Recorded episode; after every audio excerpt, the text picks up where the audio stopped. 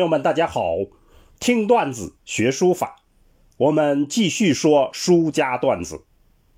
今天说颜真卿网红，儒释道真传。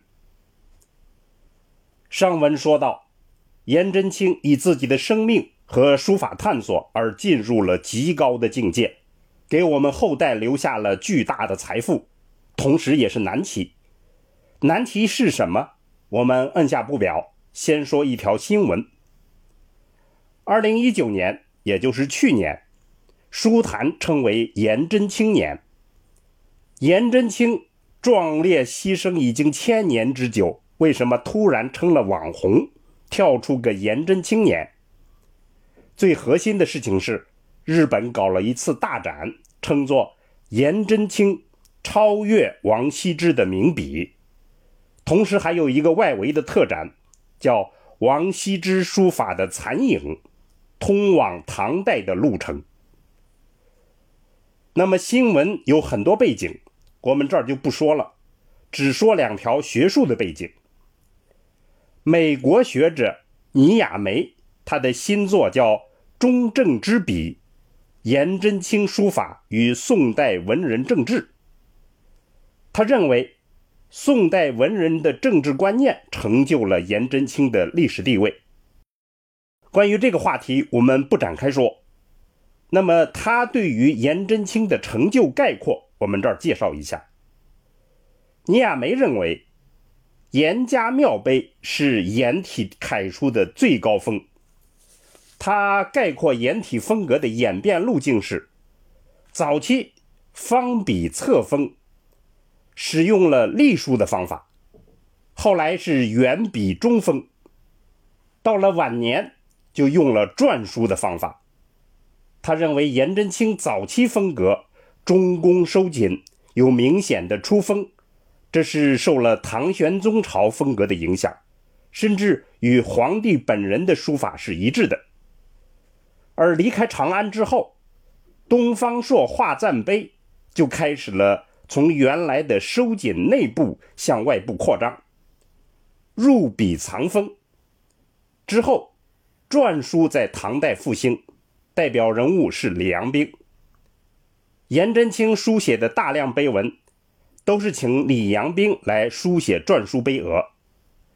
颜真卿与李阳冰的合作，就表明他对于篆书的兴趣。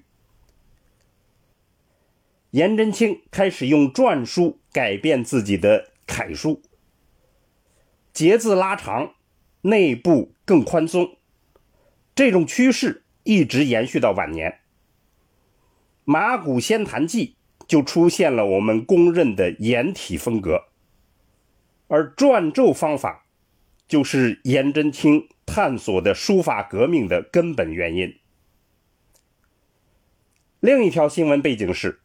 日本的一部名著《中国书道史》，这部书把王羲之和颜真卿并称为中国书法的两大潮流，分别代表了书法史上审美范式的两极。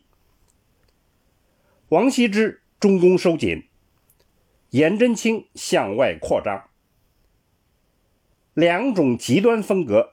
几乎穷尽了中国书法史形式美的可能性。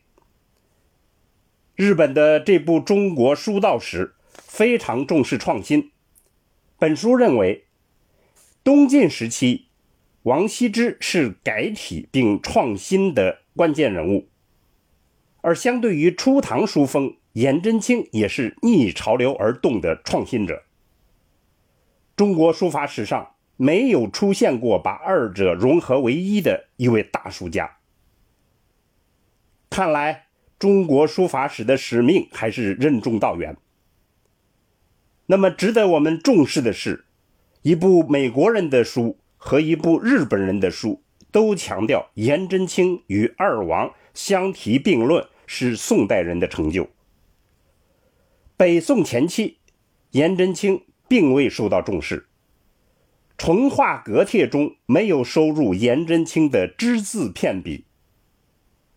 欧阳修、苏轼倡导了改革之后，最明显的变化就是坊间出现了颜体的帖。中国书法史有关这方面的史实强调不够。事实上，苏轼最早提出了柳公权的楷书是出于颜真卿，从而就形成了颜筋柳骨的说法。最早提出颜真卿书法中有超逸绝尘的上意特色的是黄庭坚。可以说，宋代书家无不受到颜真卿的影响。最终就在南宋辑录成了最完善的颜体专辑《忠义堂帖》。之后，颜书就在元、明、清各代影响从未断绝。尤其到了清朝，由于碑帖之争，颜书更为书家所重视。这种风气到了民国就更有上扬之势。为什么颜书会有如此巨大的生命力？我们有必要简单介绍一下颜真卿的思想。从盛唐开始，儒释道三教开始合流，文人士大夫们采取了开放包容的态度。颜真卿的思想主要受到了儒家的影响，始终以儒家的道德标准。作为自己处事的行为规范，颜真卿在微境中，匹夫不可夺志，凌然大义，忠君爱国，完全是儒家的思想影响。但他的思想中，佛道融合的特色也占有重要的地位。颜真卿思想中有佛家的万法归空这一面。也有道家的玄虚淡泊的这一面。正是这种思想境界影响了他的书学观念，使他得以突破尘法，雄秀独出。书法史上历来对于颜书的评价，其实可以概括两个方面：一方面是人品与书品完美结合的忠臣烈士。这主要是儒家思想的功劳。另一面，就是他书法中表现出来的上意的苗头。这是佛道观念的影响。佛道强调一种忘情忘我、天人合一的境界，这种境界在颜真卿的行草书中间表现得尤为突出。所以，一定程度上。颜真卿开启了上意书风的门户。宋代书家崇尚颜书，其根源就在这里。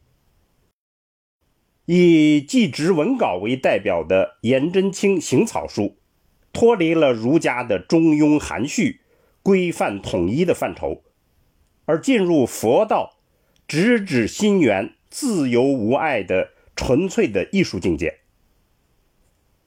纵观颜真卿的书法人生，给我们最大的启示在于：一个人若能真诚地对待自己的思想信仰，并不惜牺牲生命去捍卫自己的思想信仰，他的书法就一定会焕发出巨大的创新力。这种力量有可能光照千秋万代。稍有遗憾的是。